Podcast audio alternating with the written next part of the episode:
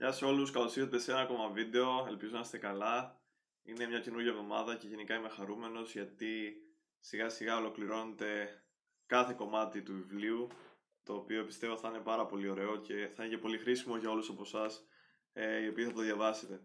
Ε, να πω μερικά πράγματα σχετικά με το βιβλίο και μετά να πάω λίγο στο θέμα του βίντεο.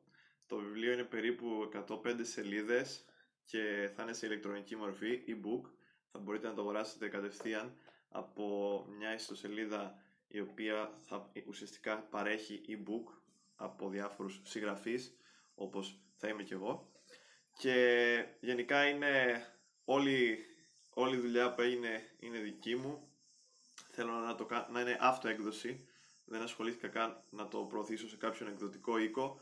Θέλω το πρώτο βιβλίο να είναι τελείως δικό μου και να μην, ας πούμε, να μην χρειάζεται να εγκριθεί από κανένα. Αυτό μου άρεσε η ιδέα αυτή και μόνο με έκανε να το κάνω μόνος μου. Δηλαδή δεν θέλω να εγκρίνονται όλα αυτά που θέλω να πω από κάποιον γιατί παιδιά είμαι 7 χρόνια περίπου σε πανεπιστήμιο και ουσιαστικά ό,τι γράφω πρέπει να αξιολογείται συνέχεια από κάποιον και να εγκρίνεται άμα είναι εντάξει αλλά αυτή τη φορά θα αξιολογηθεί από εσάς και ουσιαστικά θα μπορείτε να μου στέλνετε και email όποιος διαβάσει το βιβλίο να θα δημοσιεύω όλες τις κριτικές, μπορείτε να γράψετε κριτικές στη σελίδα στο facebook για το βιβλίο και φυσικά όπως και για οτιδήποτε άλλο ε, σχετικά με τη σελίδα.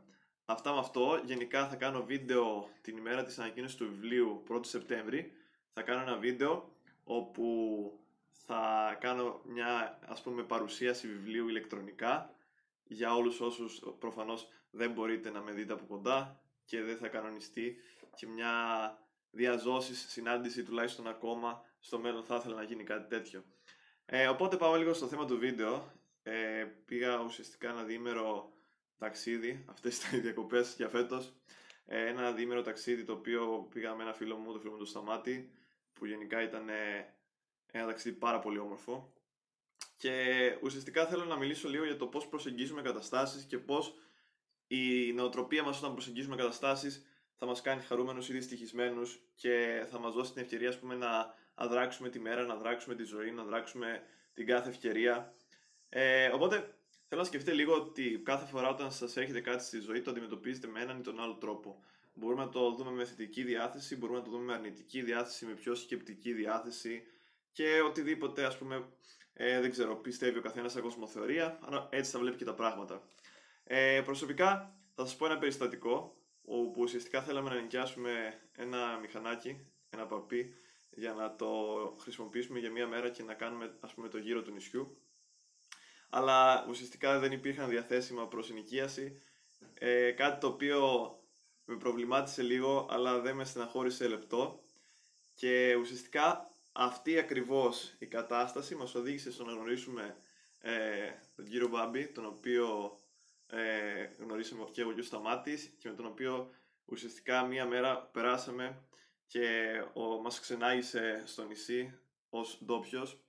Μας ξενάγησε στο νησί, περάσαμε υπέροχα, ήπιαμε ρακές και συζητήσαμε, φιλοσοφήσαμε ακόμα, μάθαμε πράγματα για τον τόπο και να ξέρετε γενικά όπου και αν πάτε πρέπει να όταν θέλετε πραγματικά να μάθετε ένα τόπο πρέπει να γνωρίσετε τους κατοίκους του τόπου, δηλαδή δεν φτάνει απλά να πάμε σαν τουρίστες κάπου και να, να, ζούς, να ζήσουμε αποστασιοποιημένοι ε, και ατάραχοι ας πούμε και να κάνουμε τη ζωή μας.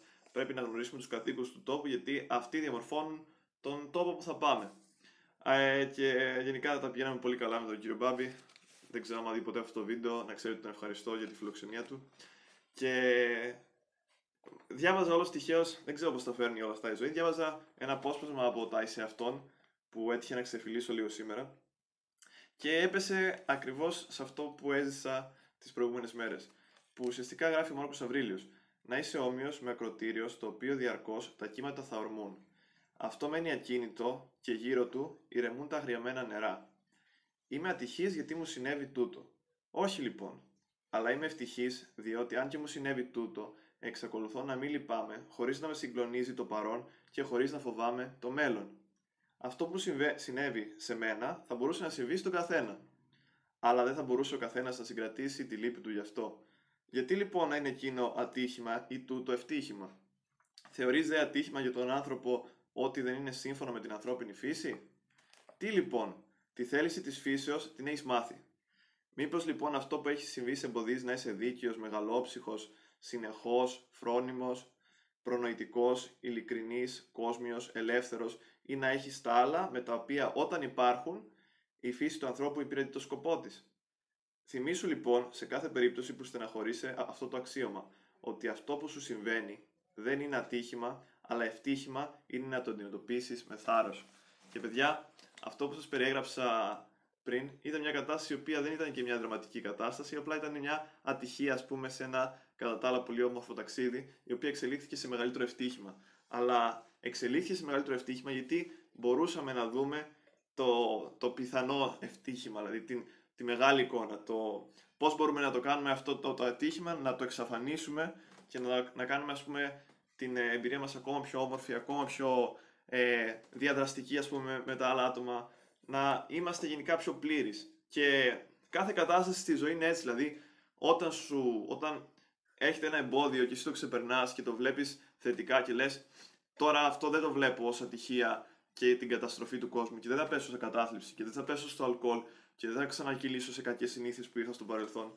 Είναι απίστευτο το πώς μπορούμε να εκμεταλλευτούμε μια κατάσταση φαινομενικά δύσκολη και να γίνουμε καλύτεροι. Είναι απίστευτο, απλά απίστευτο, δεν μπορώ να πω κάτι άλλο.